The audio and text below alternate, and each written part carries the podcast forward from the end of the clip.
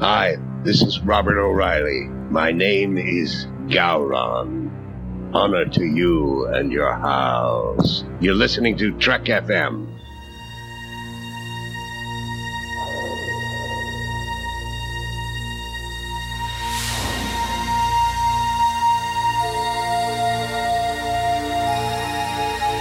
T. Earl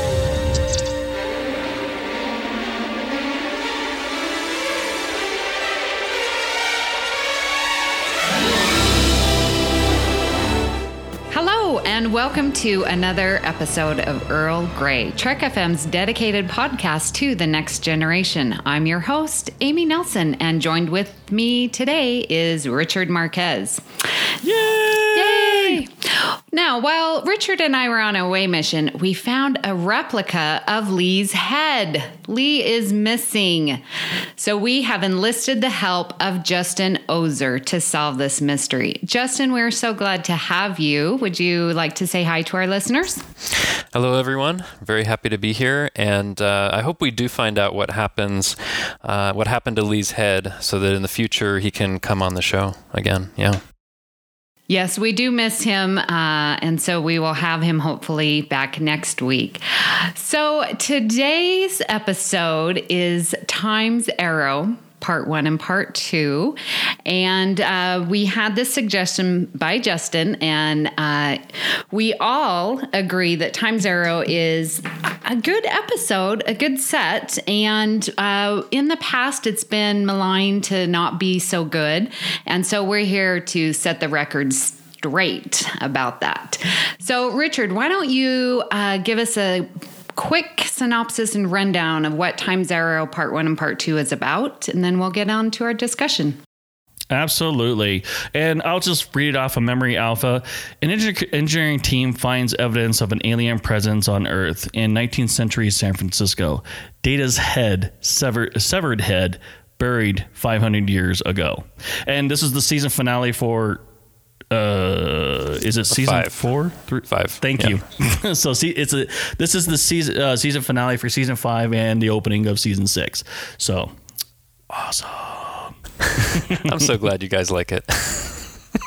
I, no, I, it's it's a it's a really good episode. Uh, I remember watching it as a kid, and it was one of those episodes that were very interesting to have like a Mark Twain twist to it, uh, or um, you know Mark Twain in, uh, added into the actual.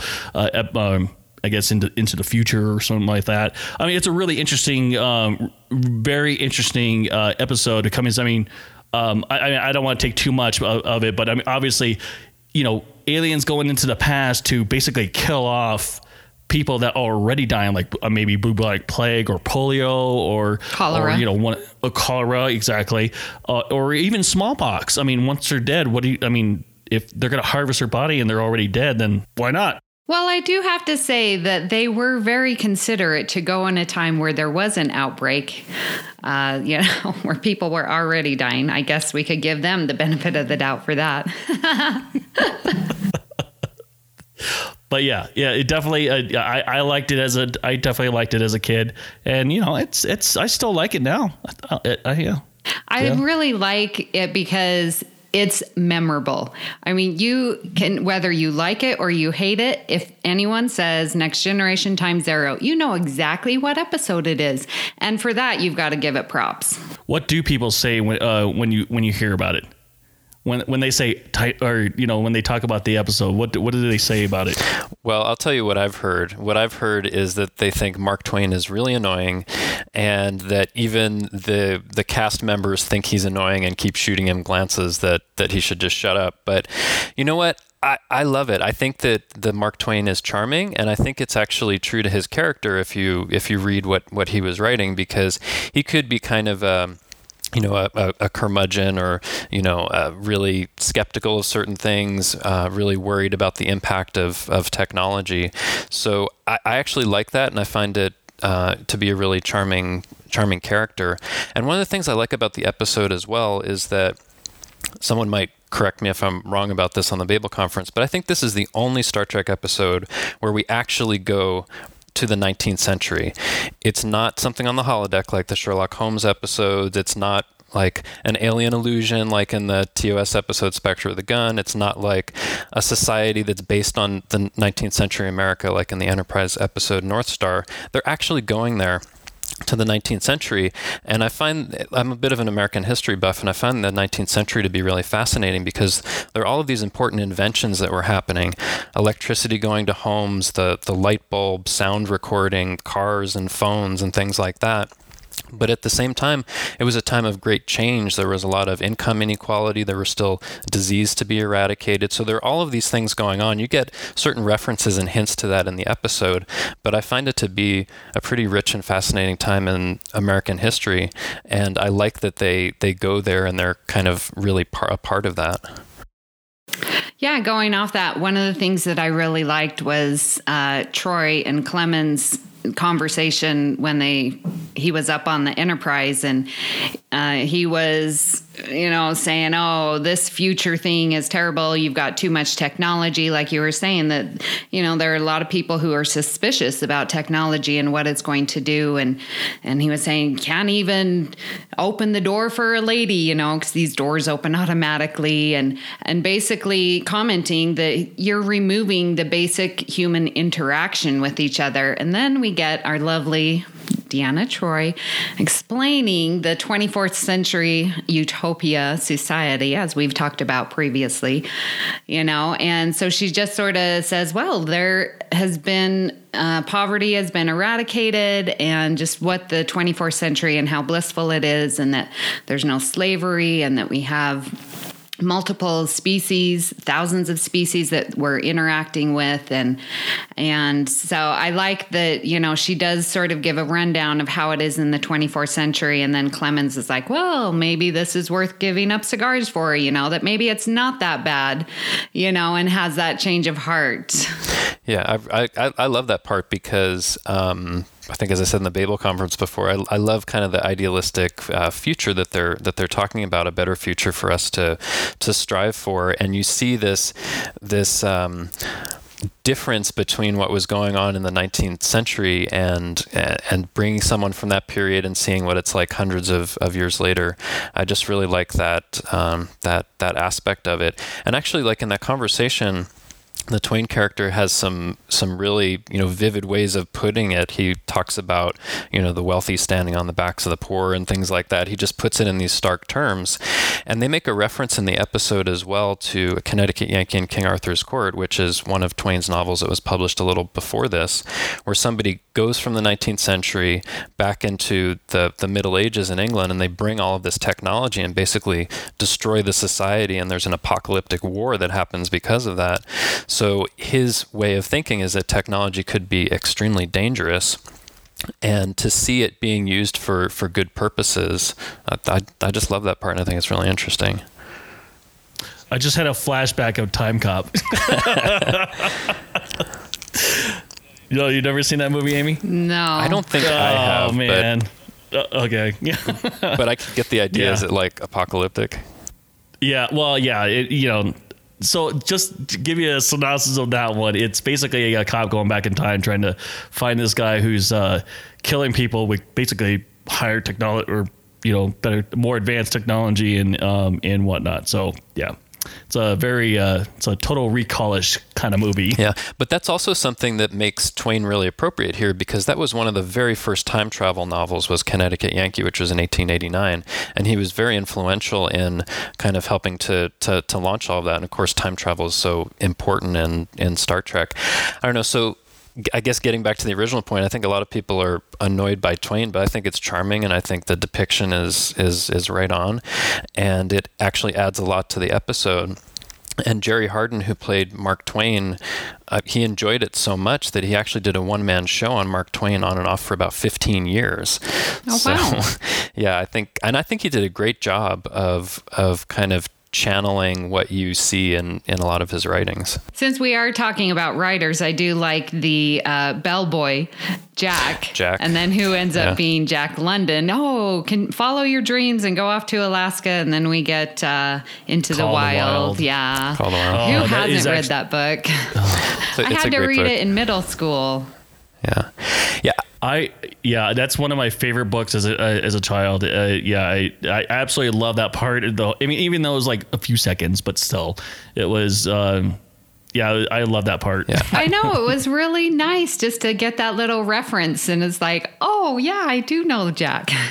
yeah, I, I find yeah I find the Jack London character really charming as well. But you know, so they're going back into this into this period, and they have Twain and and Jack London meet, and it turned. I was doing a little research. It turns out it's very very unlikely that they ever um, met each other. That Twain was even in San Francisco at the time because he was trying to pay off some debts in in Europe. But um, for those kinds of things that seem like historical inaccuracies, I actually have an explanation for it that, that I've been thinking of. So Ooh, do tell. so the way that I think about it is that everything that happens in in Star Trek is not actually happening in in our timeline. So the one that you know you and I share and everybody who's going to be listening to this podcast. It's actually an alternate timeline that has a lot of, of similarities to um, to our own, um, but there are differences in things that happen in different periods of history when they go back in time. So I think of it as something separate, and that helps me to explain mm-hmm. other things like the eugenics wars and you know the Millennium Gate and Voyager that clearly doesn't exist. So I think of this all as taking place in something that's very similar but actually separate from the world world that we're really living in. So all of those discrepancies, I, I can explain them away. Just happens oh, a little differently. Oh, okay. Yeah. So, like, even City on the Edge of Forever, when they go back, mm-hmm. that sort of has changed the timeline. So it's not ours; it's a parallel. Well, the the original timeline that they're in isn't even ours, right? So there's right, some similar right. things that happen with you know World War II and the Depression and all of that, but um, any change or anything that happens doesn't affect us. I mean, I think in personally in Star Trek, we've never actually seen our own uh, universe, our own timeline, but something that's very similar uh, to our own. So. Huh. Works for me. Very nice. Yeah, I yeah, no, like no, it. Yeah, yeah, I, I, like it as well. Jeez, it's yeah, going in my head canon right now. Oh, good. yeah. No, no, I smell. I smell something burning in my in my head. I don't know. We're talking about time travel here. but yeah, yeah, definitely. Yeah. yeah. You know what I, what I like about this episode as well is one of the writers is is Joe Menosky, and I don't know how familiar you guys are with how off the wall Joe Menosky's ideas are, but he's the guy who who wrote uh, uh, Darmok, which is of course I love that episode, and it's a very um, unusual concept. And this is an unusual concept too. Hey, Data's heads in San Francisco 500 years ago. What's going on with that? And he just has like a in the he's written he wrote a number of Next Generation episodes and Voyager episodes, and a lot of them are just kind of really um, unusual, off the wall kind of of concepts, and I just like seeing those kinds of things. Sometimes it works, sometimes it doesn't. But um, I'm excited also that he's going to be uh, writing for Discovery, so we'll see what kind of odd things. Yeah, I heard that. and I was like, "Yay!" A lot of people don't like masks. Another one of his. Uh, I like it. I like it too. I think it's fun. I do too, and it is. It's just so off the wall, and again, one of those that you remember. You say masks, and you know exactly what it is. So, yeah. That crap episode that Damien likes. You're outvoted two to one. That's right. we're, we're, Lee's got some kind of absentee uh, voter here or something like that. Or no, no, that's his head on the ground now. yeah. so he only gets one fifth of a vote. Uh, you know, he was actually. I'm, I'm, I'm glad you mentioned him because he actually was the one who inserted the number 47 to his scripts as That's well. That's right. It was because of Menosky that we get so many 47 references in, in TNG yep. and, and later. Do you, have you read the background on that? It's kind of interesting. No. What? Uh, I, I, I, I, know about the number 47 putting into his scripts, but the backstory, no, I do not. Well, so uh, why don't you tell yeah, us? Yeah, apparently when Menosky was in in uh, in college, if I'm remembering right, it was Claremont College in Southern California. He had a professor that had this pet theory that the number 47 appears more than other any other number in the universe. So he decided to Menosky kind of took that and decided to to start inserting that into scripts to kind of make that real. And then other writers too started uh, started picking up on that, so that you get you know all these references through TNG and DS9 and Voyager. I think there's a few in Enterprise too. But yeah, it was this odd hmm. theory that 47 appears more than than other numbers, and he just kind of made it true by inserting it in the scripts. Hmm. You have piqued my mathematical mind. That's interesting. I'd never heard that before. You, you just made a lesson plan for her. well, the, actually, there's there's another part to it. This professor thought it was 47 and 74 that appeared more for whatever reason. I don't know, but a palindrome. yeah. So that's where that that uh, that comes from. So, I, but I, I like Menosky because you know even if it's something that works, he took a chance and and you know gave it a try with something that's that's unusual, um, and you know oftentimes it works out and you get something you wouldn't have gotten otherwise. So I, I really like that, and that's the case with this episode because I think it's it's really unusual. Like what other episode has you know a literary figure as as a uh, as a big player in a Star Trek episode? I can't really think of one. So it, I think it's just fun to do that, and for him to, you know, uh, spout off all of these arguments and ways of of uh, seeing the world. Yeah, and I like that again. Talking about literary figures, that Guinan is a literary figure in in that uh, time period as well, and so Right, and we also somewhat get a, a, a feel of why uh, or how she knows Picard already. So, yeah, uh, yeah, I mean, it doesn't truly explain it, but yeah. Yeah, I yeah. really like the interplay that, you know, on the Enterprise D, Guinan's like, no, you need to go back. And then he goes back, and then she doesn't remember him, you know, and so it's like, well, the first time Picard doesn't know what's going on. And then when they go back, Guinan doesn't know what's going on. So that interplay between that, I really find that interesting too. Yeah, I mm-hmm. love that as well because Guinan's one of my favorite characters because she's so mysterious and and wise and is often giving really great counsel. And being able to see you know how they first meet at least from from Guinan's perspective is is um, is really great. And I think there's a scene toward the very end where Picard sees Guinan after the adventure and they just kind of share a look like Ah, now we know. I know. Now How hard know. would that be to meet up with Picard in the 24th century and have to remain quiet and not say anything until season five? You know? yeah. Well, and I don't know if Picard even has any idea that that there was something else that was going on because I think they, you know, from his perspective, first met in, in their days on the the Stargazer. I think is the implication, but I don't know if he even really knew until this episode that there was more and right exactly and so yeah. for guinan to remain quiet and not disturb the timeline in any way was pretty awesome be so hard to do yeah Although that's she, a big secret to keep. Although she does, she does kind of push it forward on the timeline though, because she's like, "You have to go," because he doesn't want to go. He's like, "Ah, why do I need to go on this away mission?" But you have to go, or otherwise we'll never meet. And I think you get this look from Picard, like, oh boy, I sure wouldn't want that to happen. I, love having you in my life, so I guess I have to go on this thing and trust you. And I yeah. love the trust that they have because you know there are other episodes like yesterday's Enterprise where right. Picard is has to be pushed and he's like well i wouldn't do this for anybody else but i'll trust you and i'll you know sacrifice the ship of people so there's something really special between them that i kind of wish we would have uh, gotten more exploration of yeah well and because picard trusts her. So does everyone else on the crew. You know, when she comes on and Riker, is that still yesterday's Enterprise? And Riker's like, Guinan, you've never been on the bridge before. Um, you know, and so there is that implicit trust because of Picard's trust in her that filters down to the rest of the crew. And I really like that. Even Geordi has mentioned, you know, that he trusts her as well. Yeah, definitely. Um, I, I got nothing on that one you guys said everything that I was already thinking. I'm like, oh, okay, all right, I'll just sit here. so I wanted to, if I could talk about something else. So like in in part one, when you know they first make this this discovery of of Data's head, there are all of these these different scenes where people are talking to him like, doesn't this make you uncomfortable that you're gonna you know that you're to die, that you know that this thing's to happen to you.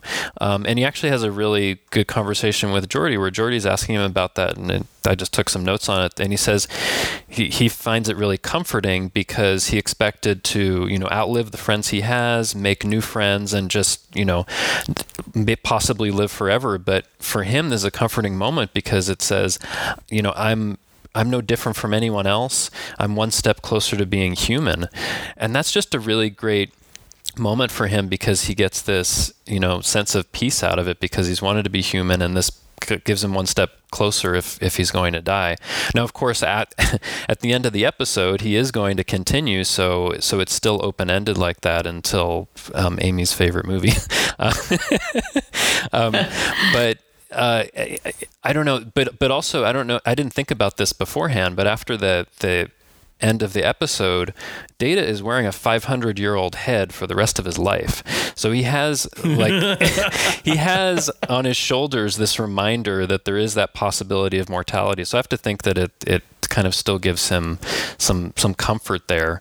But but I think that's that's just a great a great scene for him to talk about, you know, the possibility of living forever. I mean, it doesn't seem like he's really, he can't be at this point sad about it, but um, it gives him some kind of comfort to know that that he's no different and there will be some kind of end at some point, which you because you don't really deal with what it in Nemesis as much with that anticipation or the way people feel about it. And I love the way that they deal with it in the first part here. Yeah, I also had that on my notes to talk about that. Yeah, his quest to be human is now one step closer um, because of his mortality, and he knows that there will be an end. Um, and I really did appreciate that. And I, again, but a little side note like so when they find the head there's a certain percentage of degradation. And so he's living with that degraded no it's okay. Geordi Geordi used his magic instrument to fix it. Oh okay. All right good. So yeah, got to back up to skin or something his, like that. his, something that's a polymer that lasts forever or something yeah like just, you know it was just degraded a, a little bit on the outside but it's cosmetic. You just put a new skin on no problem Oh, okay. So I thought it was the circuits and stuff. Paint so. it. yeah. Oh, just paint them. Yeah. You know, you're good. Yeah, just have a little air blower inside there, like get all the, the dirt and dust out. The dust, yeah. the little spray can. Oh my goodness. yeah, so I liked uh, sort of going on with that uh, with Troi and Riker when they're in the turbo lift, and you know, you really see Riker's anger and his emotion that he's upset that he's going to be losing his friend. And Troi relates it to you know having knowing someone has a terminal illness you know? And I like how it just real quick brings in another social commentary on like how do how do we as a society deal with a loved one who has a terminal illness, you know, and we get to see Riker's interpretation of being upset and angry. And um, I was just wondering how have you dealt with someone who's had a terminal illness? Myself, my grandmother uh, passed away of Alzheimer's. And, you know, that's just Oh, but she lived a good old age, and so for for her passing there, it was a, a relief, you know. And but because she had lived 93 years, and so that was good. And so we get to see. I wasn't angry, so I didn't have that relationship of what Riker was feeling. Um, so I wanted to know what you guys have dealt with that. Oh well, yeah, I had a couple of things. I mean, the. Um I mean, the example that I think of my my grandfather had Alzheimer's, and he was kind of you know slowly slipping away when I was when I was a kid to the point where you know he couldn't remember who you, who you were which was kind of it was a sad situation. But this situation is different because data seems you know healthy and there's there's no illness. I mean I think the talking about it as like a terminal illness is actually right because there's you know some kind of expiration date that's coming up in the future for him. But but um, it's a little bit different. And I think it's interesting to see Riker's passion in this episode because at a certain point they have to take a big risk, and they're like, "Is this really worth it?" And they're like, "Data is the only thing that matters here. This is worth it. We have to do this." And I think it's such an interesting contrast from, you know, let's say when they first met at Encounter at Farpoint, when when uh, Riker's just amused by Data, like, "Oh, hello, Mister Pinocchio, who's whistling here." He's just kind of a an amusement or a curiosity, but now he's someone that's so important and so integral to the crew and you see that in the different conversations that that uh, that Data has, he's become somebody that's really important. They think of him as you know just as as um, as sentient and important as as everybody else because of everything that's happened over the the previous years. So I think it's an interesting reflection on on his character and how he's been able to really connect with everybody in the in the five years before. You know, I, I wonder actually. So we're able to uh, like reattach his head onto the on, on on basically his body, and then basically he can continues on to the rest of the season or uh, throughout uh, season six and everything. Um, so why not just like reactivate the head. you know what I mean? Like uh, so you could find out what the, what's going on or what happened or something like that. I don't know. That's just. Oh, you mean? I was just thinking about that. Oh, you mean? But like instead of reattaching it, um, they should have just tried to like activate the head, like you see in. Was it in Disaster where Riker's carrying around Data's head because he needs him to help activate the engineering console? Yeah, I mean, I guess they could have right. they could have done that, or you know, who knows if they couldn't reattach. I mean, it. it would have ruined the story, but yeah. but I don't know. Maybe they could have Data could have just been like a floating head for the rest of TNG. I, I, yeah, he very well could have been. That would how interesting of a story would that be? we like put him on the console, like, what do you think, Data? And I was like, whoa. yeah, or give him like his own little anti grav sled that he can just kind of go around the corridors. he could be like Star Trek's version of R two D two. Mm. Oh God. Well, uh, it, just to uh, you know, reel it back to what Amy was saying that. Um, uh, you know, actually, up until two years ago, I actually lost my grandmother and, and grandfather.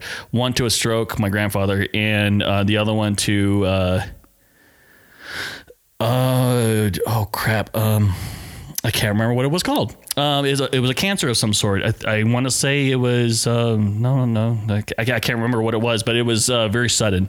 Um, but like she actually didn't uh, uh, know she had it until it was too late. So it was a matter of like weeks before before she uh, passed away. But before that, um, you know, everyone I knew that either passed away or died was all of a sudden, and most of them were because they're comp- they're veterans. Uh, everyone that I knew that was close to me.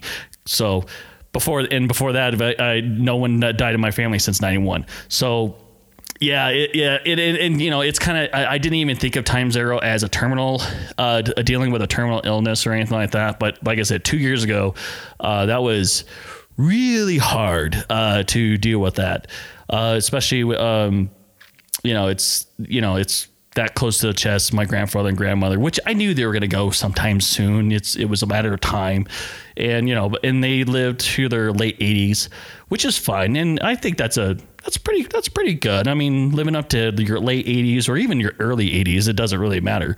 Um, is is a pretty good run, or at least I think so. So. Yeah, but yeah, it's yeah, it, it's a difficult time. Even even uh, I'm assuming I, I would assume that there's terminal illnesses because you can't stop aging. Yeah. I mean, yeah, I mean, it, or at least if they do, then uh, sign me up. yeah, I, yeah, I hadn't really thought about it from that perspective before, Amy. And um, but you do see like there are different reactions to it. You know, some of them are angry, others just don't want to talk about it or don't know what to think, or you know, are in denial or have some some hope that he's going to to get out of it. So I think they nicely show in a series of scenes like a range of different different reactions, which is probably what would you know happen in in real life if someone had a terminal illness different people will react very differently to it yeah and even data picks up like everyone's treating me differently you know i mean even when he walks in troi and riker instantly stop talking you know and so yeah that's a little awkward and you know and i love uh, troi's we grown accustomed to your, or no, what does she say? Oh, I forget.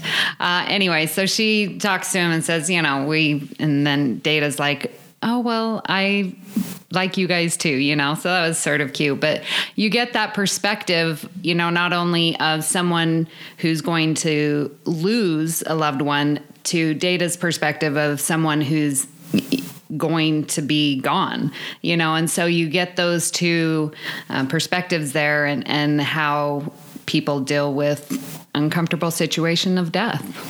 And of course data is fine with it. He's like he's i mean he, Yeah. he's like oh this is a real comfort. I'm just like you guys. Why can't you see it that way? Everything's fine. We're going to let things play out. No problem. Everything's great. And everybody's like no we don't want to lose you and he's like oh well it's got to happen sometime. Um, so one thing that I think is interesting is that you know there's also a scene where where Picard holds Data from going on the away mission because he he says you know I I just you know want to see what I can what I can do for you. And Data's like you're being Be cautious. irrational. Well then I'll be irrational.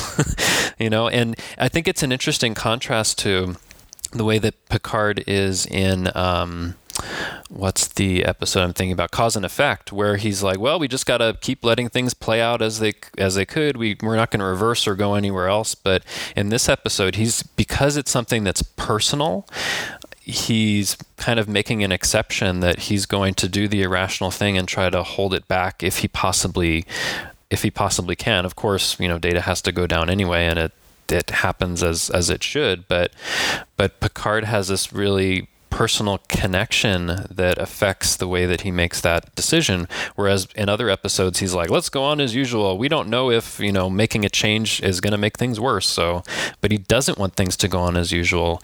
And you know again it's an example where you know everybody's really on um, the ship has really come to care for data a lot where he was just you know some a curiosity of an android at the very beginning. He's become something like someone who's very well loved. Mm-hmm. Yeah. Well, very and we much see that uh, in the season two Who times Squared, where it's Picard, and that's that same discussion. You know, Picard six hours in the future, and you know, well, why would the captain leave the Enterprise? And we need to make sure that doesn't happen. And well, we're not going to second guess ourselves now. You know, and it, and it's himself. You know, and still he remains true, and just we're going to do what we do. But yeah, we see that when it's data and, and he does change it. It's like I'm going to be irrational because I'm not going to lose you, type of thing. Well, apparently, when it's when it's himself, he's willing to to kill that self. yeah. he wants to save data but kill his duplicate. Which I mean, Yes. it's just interesting these different situations how he handles it, and you can almost see it like in his head in Times Squared. It's like, should I kill him? I really shouldn't do that, but should I kill him? Okay, I guess I, that's what I got to do. Whereas in in this one, um, yeah, he he just doesn't want data to, to go you know? And and i think that we yeah we just see all of these ranges of emotions and ways of of dealing with it that i really like and that i would have liked to see kind of more of that in nemesis when he actually spoilers when he actually does die.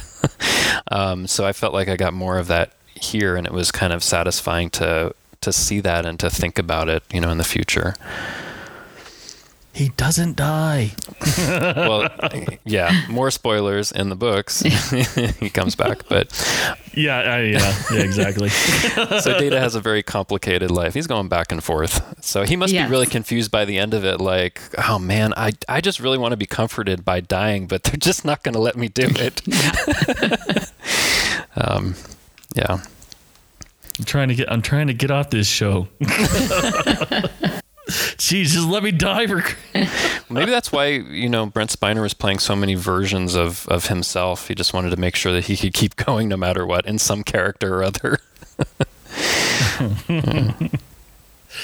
Oh my goodness. Oh, one. Uh, so one other thing I wanted to mention. Um, I I love in this episode that when Data is in 19th century uh, San Francisco, that he gets into the poker game and it's Marc Alaimo, aka later Gul Dukat, who's one of the, the one of the poker players there, and I I just love that that little that little scene and that. Uh, uh, Wasn't that also the beginning as well of the episode it when they were doing the poker game? Um, It's uh, toward the middle of the episode, I think. It's after you know Data has gone on the away mission and gone back to the 19th century. Oh, right, Yeah, right, yeah. right, right, right, right. because they're they're just doing it like in this in this hotel and and I love that you know Data has no money he has no way of of uh, getting a hotel room but he's like oh you have poker I can do that it's really really charming so but I Yeah, there are fun bits of comedy throughout, especially with Data, you know, and when he wins the big loot and the bellhop puts out his hand expecting a tip and he shakes it. puts out his hand again. Oh, you require money. I would have given him a high five. yeah. yeah there's all those great funny moments. And you know because I hadn't seen Times Arrow for a while I was like oh it's that it's that fun episode and there's a lot of funny things. But it's mostly pretty serious except for you know a few jokes here and there. I was surprised kind of coming back to it this time how how serious it was really dealing with um, you know, with the possibility of Data's death and this, you know, threat to um, to um, the 19th century San Francisco and to you know Earth in the 24th century. There's actually a lot at stake in in this episode. Um, so I find it really interesting. I don't know if you guys know this, but this was Times Arrow was originally supposed to be a one part episode, but they decided to stretch it into two parts because Deep Space Nine had just been announced, and they w- didn't want people to think that TNG was ending at season five. They wanted something that would say to be continued, so they'd know it would keep going, even though Deep Space Nine was coming. So they they had, I guess they kind of had to stretch things out a little bit, but it doesn't feel like it it drags. I, I feel like it's there's a lot of great character moments, and it just it just kind of. Um, you know keeps keeps its momentum going and it's really enjoyable and engaging even even on a rewatch and something else that apparently happened is so joe Menosky, um, you know had written the the story for um, for part one and uh, and then i think the teleplay was Michael Piller. And then over that summer, he decided to move to Europe and not really be involved in Next Generation. So he gave like some notes and an outline for the second part, and Jeri Taylor had to fill in the rest of it. So, so Menosky, so I think Jeri Taylor had like a pretty big con- contribution to um, to to the second part. And and I don't know if you guys noticed, but um, uh, the reporter that's that's going up to Mark Twain is Alexander Enberg, who plays uh, Taurik and TNG and Vorik in um, in Voyager, and he's Jeri Taylor's son. So I always think that's Oh. a fun little thing that that he I got. in did there. not know that. Yeah. That's pretty cool. Get out of my head, Justin. What do you mean? no, no, no. Yeah, yeah.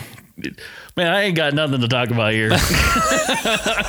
He's the guest, so he gets, you know, first dibs on all I was the fun excited about stuff. this. So I was looking up all this stuff that I thought would be fun to to talk about. But um, well, I uh, yeah. So so Richard, I know that that um, that you like this episode, um, but like, what do you feel? I mean, was it any different seeing it as an adult versus as as a kid? Were there, you know, things that you appreciate more, or things that you know were unexpected and you didn't remember? Um, yeah, it definitely. Uh, um, I guess it, as a kid, I didn't understand uh, the relationship with Guinan and Picard, and that's that was the that was my main piece of it. Uh, the difference between because I, I saw it more as a story for Guinan and Picard, and obviously this is the starting point for them. And obviously we we talk we're talking about like terminal illness or something like that, or or or we know that data is going to die and whatnot. But I think that was the, I think that's what made it a little bit more special. And then going back and rewatching the previous episodes, it makes more sense. I don't know if they intended it that way or anything like that. It definitely makes sense now. Um, and to, and to, um, take it into account of time zero.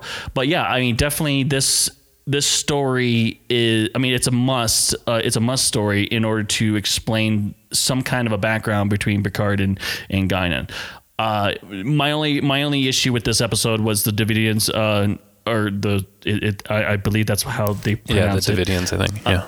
Yeah, uh, and it, that was my only beef uh, with it during the seasons because we really don't hear about them after that. I mean, we see it on Star Trek Online because I know that I, I've read the stories and and all that kind of stuff because I play Star Trek Online. But like, and they and they um, and they explain it just a little bit more and add more to, and then they actually, I think it was a TOS story that no, no, no, it was um, um, uh. Is it Tribbles? Trouble with Tribbles? What- Yeah, I think it, yeah, I think it was. Yeah, because they were going back to K 7 Mm-hmm. That's right. So anyway, sorry, but like yeah, it's it's that's that's the only thing I don't uh, didn't really like about it. Well, after the fact, but I mean it was a great story. I absolutely love it. It it's great. Yeah. Yeah. I I um yeah, I have no problem with never hearing about these Devidians before or since because I, the way I think about it is, you know, it's it's a it's a big galaxy. There's you know hundreds and thousands of star systems and, and species. What bothered me more actually is they introduced this thing in this episode, triolic waves, um, which are you know they're using for some kind of phase shifting to go into the past. The first time it's ever mentioned in Star Trek, never mentioned again. It would have been nice to have some mention of some impact of triolic waves, but they just kind of made it up for this episode. And you, I, I checked on Memory Alpha, you just never hear about it anywhere again. Who knows? Maybe in Discovery, they'll you know it'll the whole plot will be based on triolic waves, but but uh, that that's the only thing that kind of bothered me. Like they introduced this new thing and just you know never touch it again, whatever it is, triolic waves are. Triolic waves. Yeah. I don't. Yeah, I don't think I've ever. Yeah, no, I've never heard of it. Uh, well, I've never heard of it after this or before it's this. The, so. I mean, it's literally the only reference that that I could that I could find. Um, but you know. What I find interesting too is like, how do they come up with these names? How is someone writing a script and they're like, I've got this new wave. What am I going to call it? It's, you know, try something, which sounds like there's three and it's a lot of great stuff. And oh, triolic, we've never seen that before. Because they have to make up these things that you haven't heard before, but sound kind of sciency. Yeah, and realistic and the creativity. Every time I watch an episode, I'm just like, oh my gosh, how did they even come up with all of this techno babble and futuristic names that we've never had? It's like it. It really is astounding to me. just uh, yeah it's, it's just like what morgan gendel was telling me uh, a, a few weeks back that you know they uh, were talking about baryon particles and you know rup- scraping up barnacles off of a ship and that makes sense and i'm sure that's exactly what they're thinking as well but i i, I, don't, Well, I don't know what they're in that case, talking like about in this the, I think what was that Starship Mine, the the baryon suite. Baryons are are real like subatomic particles. So they sometimes they take things that are just you know real. But yeah, I'm always amazed they make things up, and it you know to my to my mind it just it sounds like it makes sense i'm gonna go with it and they have this thing that looks almost like some kind of weird joystick that they Geordi says is a phase discriminator that's going to get them back into the past. And you know they just make up these props to make it seem like there's something that that that they're doing with it. I think it's it's very inventive to get you to believe it. And most of the time i can suspend my disbelief and be like yep yep that's how it's it's going to happen in the future. Or the alternate future uh, that all of star trek takes place in is i think have you reversed the part uh, the polarity of the particle Yep. I know that comes up so many times. Have you tried reversing the polarity? Oh, let me give that a try. I didn't think of that. yeah. Yeah that's great always seems to be the joke especially when it talk, talk about uh, technical bab- uh, techno babble Yeah, and it's especially funny when they do actually say that. Oh, it- yeah, because usually it's it's something else like recalibrate this or that, but they do talk about reversing the polarity sometimes. Yeah, that's their go-to answer just in case they don't know uh, what's going on yeah. It's like have you tried rebooting your computer? It's kind of like that, right? yeah. And It's then the you're on the other go-to. hand, as the IT guy, be like, yes. Yeah. Um, one other thing I wanted to mention. Um, so one thing I I learned from this episode is, and when I first saw it, was a new word, ophidian, which I had never heard before. Just a fancy name for a snake. So, you know, if if you're playing Scrabble with me or Words with Friends, and I have those letters, no matter how few points, I'm gonna use it. Uh, I just love the way that data will will just you, you know give all these fancy ways of saying things like igniting the midnight petroleum and stuff like that. I know, I love that Quote. Yeah, he'll be like, "Oh, it looks like they have an ophidian, a snake." Yeah. like, for the audience, they're like, "What the heck is an ophidian?" Um, but I, for some reason, that's one of the things I always remember and like look for that reference to ophidian because it's just so unusual and you just don't hear it elsewhere. Uh, because that, that's how they talked back in the 19th century, right? Well, that's how Data All the talks. I don't know if Well, anybody. in the he's a Frenchman. That's right. Yeah. That's right. He is. That's right. And I was thinking when we saw this episode, like he says he's a Frenchman, and in um, was it the Big Goodbye? They, he says he's from South America. I guess for somehow with his weird complexion, he could be from anywhere. I don't know. exactly. I was thinking that. I was like, oh, Frenchman, that's in uh, reference. But then I'm like, no, he was from South America there. So yeah, he can just be uh, anything he wants to be, just not American. And somehow in the 19th century, people are like, "Oh yeah, look." I've, and Marc Alaimo's character, you know, uh, tests him and speaks French, and it's like, "Oh, he speaks French back. He must be from France." There's no way that that, Yep, that, that he there's anything wrong test. here. Yeah, yeah. Even though he looks like nobody they could have ever seen before, he somehow passes. So, um, it's probably a good thing they didn't bring Worf, huh? Because that would have been hard to explain. exactly. He, he had some kind of disease and it deformed his face. Well, I, I, like I, that. I don't know. I suppose like in uh, the DS9 episode Trials and Tribble-ations, I could just give him a hat or something. I don't know, like a big hat that goes over his forehead. yeah. yeah, but in the American South, I don't think they've seen uh, a, a, a, a what is what would those um, uh, Soviets wear all, uh, or at least they, they uh, stereotype st- Soviets with. Um, you know what those those hat those big ass hat Oh. or big, ha- furry big hats. ones? Yeah. Yeah, they look like trap uh, tr- uh, fur Hey, trapper that would, hats. that would make sense. You know, Worf's adopted parents are from Russia. There you go. So maybe he has one just sitting around in his closet that we've never seen. Just waiting for the right time. It actually would have been really funny if he wore a hat like that when he met his parents and family. uh, anyway, That's hilarious. well, uh, Amy, do you have anything else?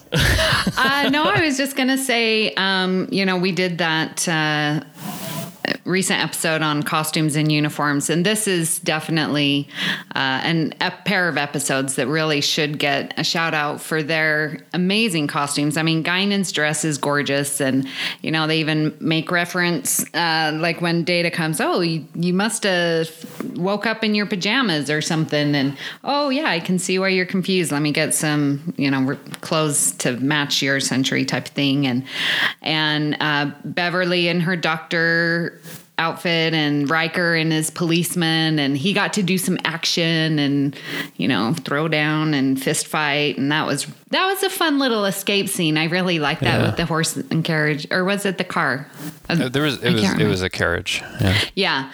And so I just thought all of their uniforms, uh, or costumes, I guess, in this were very creative. And you could tell each one had their own, you know, Riker being the cop, Doctor the uh, Crusher is her doctor nurse. And what was Picard? Oh, the playwright practicing for his play. Oh, for Midsummer Night's Dream. Yeah. Yeah. That was fun. Yeah. It, it actually did win uh, an Emmy for costume design and also an Emmy for hairstyling. So they recognize that. I mean, I, think they did actually like a really good job in in the 19th century scenes in, in the second part with all of the the costumes and and the hair and the street scenes. And the second part, they actually filmed it on um, like a newly created what is it like a New York backlot set. So they had this whole set that Paramount had just built, and they just dressed it up for the 19th century. And I think it really helps the the, the feel of the whole thing. So yeah, Yeah. they did a great job on that. Definitely. Yeah. Any last comments? I had one other comment. Um, I think one of the reasons I like this one as well is because I think the scale seems seems pretty big in everything that's happening. And there's these scenes like, you know, you see all of a sudden, you know, Riker in this policeman's outfit and and you know, Crusher as a nurse. You have no idea how they got those outfits or how they got there. There's all of these like little bits in there where they they're like we're not even going to explain that. It just happened. So for me it feels like there's a bigger scale and there's more to the story more more going on. And and i really like that aspect of it as well. They don't feel like they have to do that. And then toward the end when when twain goes back to the 19th century he just kind of comes into the cave and he's like oh i came all the way from market street which if you know san francisco market street to the Presidio is is miles and miles. So it's taken him a while to do that, but they don't feel it's necessary to, you know, have him drop in there and show him like, you know, running over a couple of miles. He just kind of appears. So in my head, it feels like there's a bigger story and there's more to be told there, which I really like. There you go. I have no comments on the uh, uh, on the costumes. Really, I mean, they're, they're great, but uh, yeah. I, I mean, I, I okay. I might as well say so. So yeah, I, I absolutely love actually Data's. I'm a, I'm a huge sucker for ties. So He's very well dressed. Yeah, oh yeah, yeah, especially for a Frenchman in the middle of America in the 19th century. Yeah, He's going to a literary reception. He's got to dress up for it. you know, I wonder if he, you know, with with that big brain of his, I'm sure, I'm sure he would have, he would know uh, to blend in or, or or at least or at least know French. you know, that's just me. So one of the reasons why I wanted to talk about it is this is actually my favorite TNG two-parter. Um, and Favorite? Favorite? Yes, yes. Let me make. You're going wait. that Let me make a distinction. Let me make a distinction. so Okay. wait, wait, there's a caveat here. I know. The please, please clarify. I, I, You guys need to see the look on Amy's Yeah, face. she's like, oh my god. All right. So here's here's the clarification. I make a distinction between the best and my favorite. For me, the best is the one that has the best impact, the best writing and acting, and just overall you know the, the the best episode. So for two parters absolutely you know best of both worlds redemption gambit a whole bunch of the two parters are better than this one. But this is my favorite because i love watching it over and over again and i think it's a lot of fun and i love that they're dropped into the 19th century. So that's why it's my favorite. But i am in no way saying that it's the best tng two parter because it's not. But it is my favorite she got you just she just she just gave you a thumbs up. Like, okay, that makes sense. yeah, but but for favorite, I always consider it like which one is my go-to, or I want to watch again and again, or in my rewatch, I'm like, all right, it's this episode, because I know that like Chain of Command is amazing, but I don't want to watch it all the time because it's brutal to watch, you know. But this one's Yeah. always fun to watch, so that's the difference. Yeah, I like that distinction between best and favorite. That's fabulous. I enjoy Times Arrow Part One and Part Two, and uh, people that I know, like my brothers, when I got my Blu-ray, they're like, "Let's watch Times Arrow," and I'm like, "You know, you're the minority in most of fandom who don't really like Times Arrow," and they're like, "Who cares? We like it." So I too enjoy the episode. I think it's fun. It's definitely is something uh, you can go to and just watch over and over. And I still. I know I've seen it so many times, but the time loop, you know, if you think about it too much, time loops, yeah. But that aside, it is a really fun episode. Pair of episodes, I guess. Yeah, it's uh, for me. It's uh, it's definitely a it's it's definitely a fun episode. Any episode that uh, gets them out of the norm, uh, like uh, you know, uh, being in 19th century clothing, or even or even a 19th century uh, setting, or any setting really outside of what their uh, what the norm is outside the ship. Uh, it definitely is one of my uh, one of my favorites. Because I mean, I mean, it's. I'm not going to go out as far and say it was my favorite, but I, I it's right there in the top ten. Okay. but like, but like, yeah, it's uh, it, it, I I absolutely like uh, anything that goes outside the norm, and uh, this is by far one of them. You Yes. know, we get to see their range of uh, acting, and it's uh, it's brilliant. It really is. Yes. Well, Justin, it has been an absolute pleasure to have you on Earl Grey. Thank you so much. You uh, do so much for us and are an associate producer on Patreon, so we appreciate you so very much.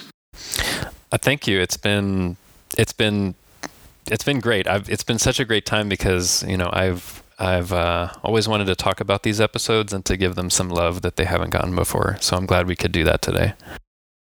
Awesome. And next time, uh, we'll ha- uh, I'll, I'll definitely have more to say because uh, you you destroyed me on research, dude.